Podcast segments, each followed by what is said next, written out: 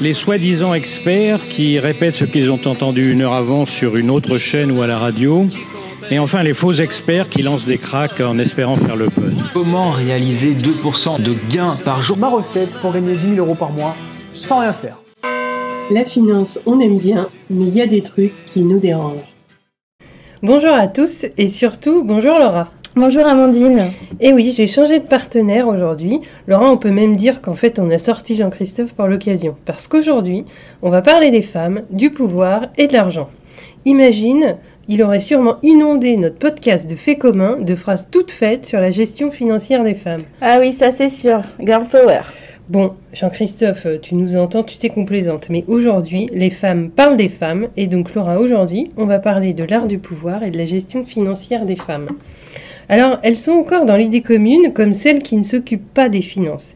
Et on ne peut pas dire que ce soit de notre faute parce que je te rappelle que jusqu'en 1907, le salaire des femmes était versé à leur mari, qu'elles n'ont pu avoir un avis politique avec un droit de vote en France qu'en 1944 et qu'elles n'ont pu ouvrir un compte en banque à leur seul nom qu'en 1965. Mais c'est bizarre, Amandine, il me semble que dans l'histoire, beaucoup de femmes ont compté, non? Oui, tout à fait, et même beaucoup, et elles se sont hautement distinguées. Alors comme le rappelle euh, Anne Fulda dans son livre sur ce thème, Marie-Thérèse d'Autriche, qui était en fait l'épouse de Louis XIV et reine de France, a su conjuguer ses rôles d'épouse, de mère de 16 enfants, imagine un peu, tout en régnant sur le plus grand empire d'Europe euh, pendant très longtemps. Elle a alterné virilité, féminité, elle a fait bouger les lignes en se révélant presque plus moderne que nos femmes politiques contemporaines, qui pour la plupart s'imposent aujourd'hui une vraie neutralité physique en adoptant un style vestimentaire quasiment asexué. Tu veux dire qu'on est responsable? Eh bien, c'est en tout cas ce que peut nous dire l'histoire si on prend par exemple euh, Cléopâtre. C'est une vraie figure féminine. Eh bien, elle accéda au pouvoir avec des caisses à peu près vides, mais face à tous les défis imposés, elle a choisi de dévaluer, euh, par exemple, d'un tiers la monnaie locale pour favoriser les exportations. Et puis à partir de 47, eh l'Égypte, qui reste un important carrefour commercial et un grand producteur de blé, connaît une prospérité. Donc son pouvoir a été exercé avec un talent absolument incroyable. Mais je peux aussi te parler euh, au Moyen Âge euh, de Bruno, né en 547, qui est une princesse wisigothe un peu oubliée, et, qui était reine des Francs. Et euh, pour poser le cadre et pour faire légitimer son pouvoir, eh bien, elle fit publier les lois qui réprimaient le vol, l'homicide et le rapt des femmes. Par ailleurs, elle était très attachée au maintien de la fonction publique romaine, mais cela supposait évidemment de pouvoir payer des salaires. Donc, afin que le trésor public eût des rentrées fiscales régulières, eh elle ordonna de faire réviser les registres de l'impôt foncier. Et ceux qui s'étaient enrichis pendant les guerres civiles, eh bien, ils virent leur montant de leur contribution indexé sur le montant réel de leur patrimoine. Alors tu vois, l'impôt ne date pas d'aujourd'hui et la population avait déjà les mêmes reproches vis-à-vis du pouvoir en place parce qu'à force d'augmentation de taxation, eh bien, ils pensaient déjà ne plus avoir d'argent pour vivre. Oh, mais c'est loin tout ça, Amandine. Tu n'as pas d'exemple euh, plus récent? Les femmes ont jeté l'éponge au Moyen-Âge? Mais non, Laura. Les femmes de pouvoir qui ont maîtrisé la gestion financière, eh bien, il y en a plein dans l'histoire. Mais si tu veux beaucoup plus récent, on pense évidemment à Margaret Thatcher. Entre séduction et brutalité. Mitterrand disait qu'elle avait la bouche de Marilyn et le regard de Caligula. Femme de tête, autoritaire, adepte de la méritocratie, elle détestait les féministes victimaires. Travailleuse sans relâche, elle a privatisé, réduit le secteur public et plus de 10 millions de petits porteurs souscrivent jusqu'à 5 fois le capital mis en vente. L'État a renfloué ses caisses et elle a maintenu le contrôle étatique sur l'immobilier en fait sous la forme de taux subventionnés et de déductions fiscales.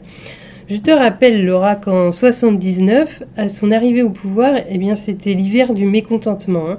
Le Royaume-Uni pardon, était paralysé par les grèves. C'est même l'époque où un personnage de l'écrivain John Le Carré prédisait que la Grande-Bretagne s'effondrera jeudi prochain et que personne ne s'en apercevra. Ceci n'a pas eu lieu, on le sait bien, et bien au contraire. Hein.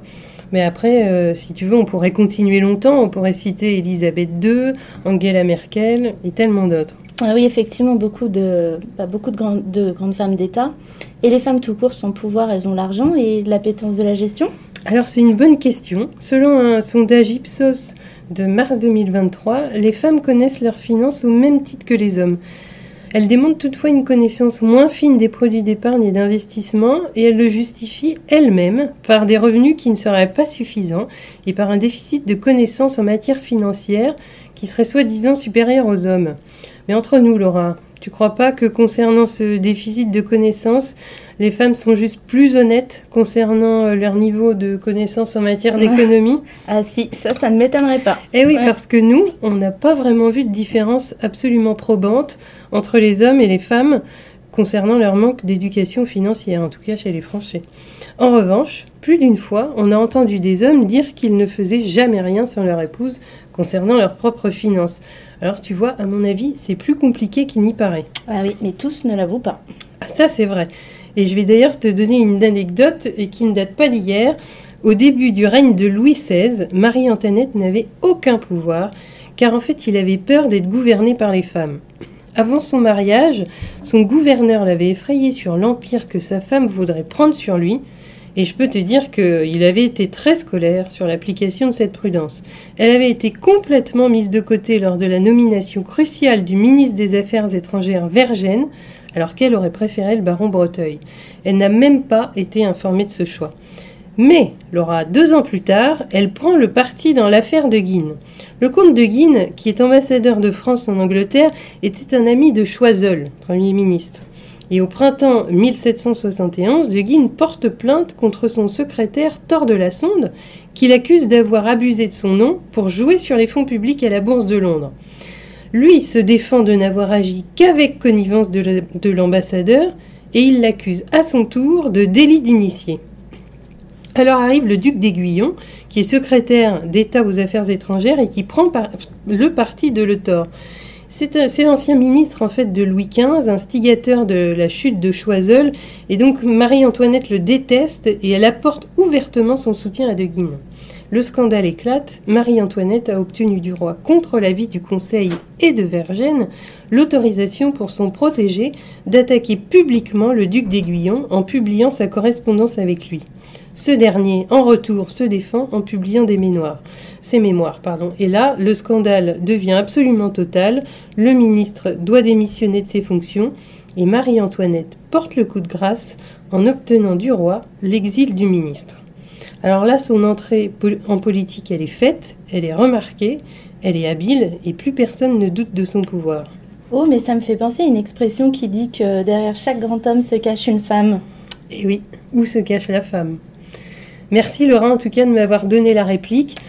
On se retrouve le mois prochain avec Jean-Christophe pour notre dernier podcast avant les vacances. Merci Amandine, j'ai été ravie. À bientôt.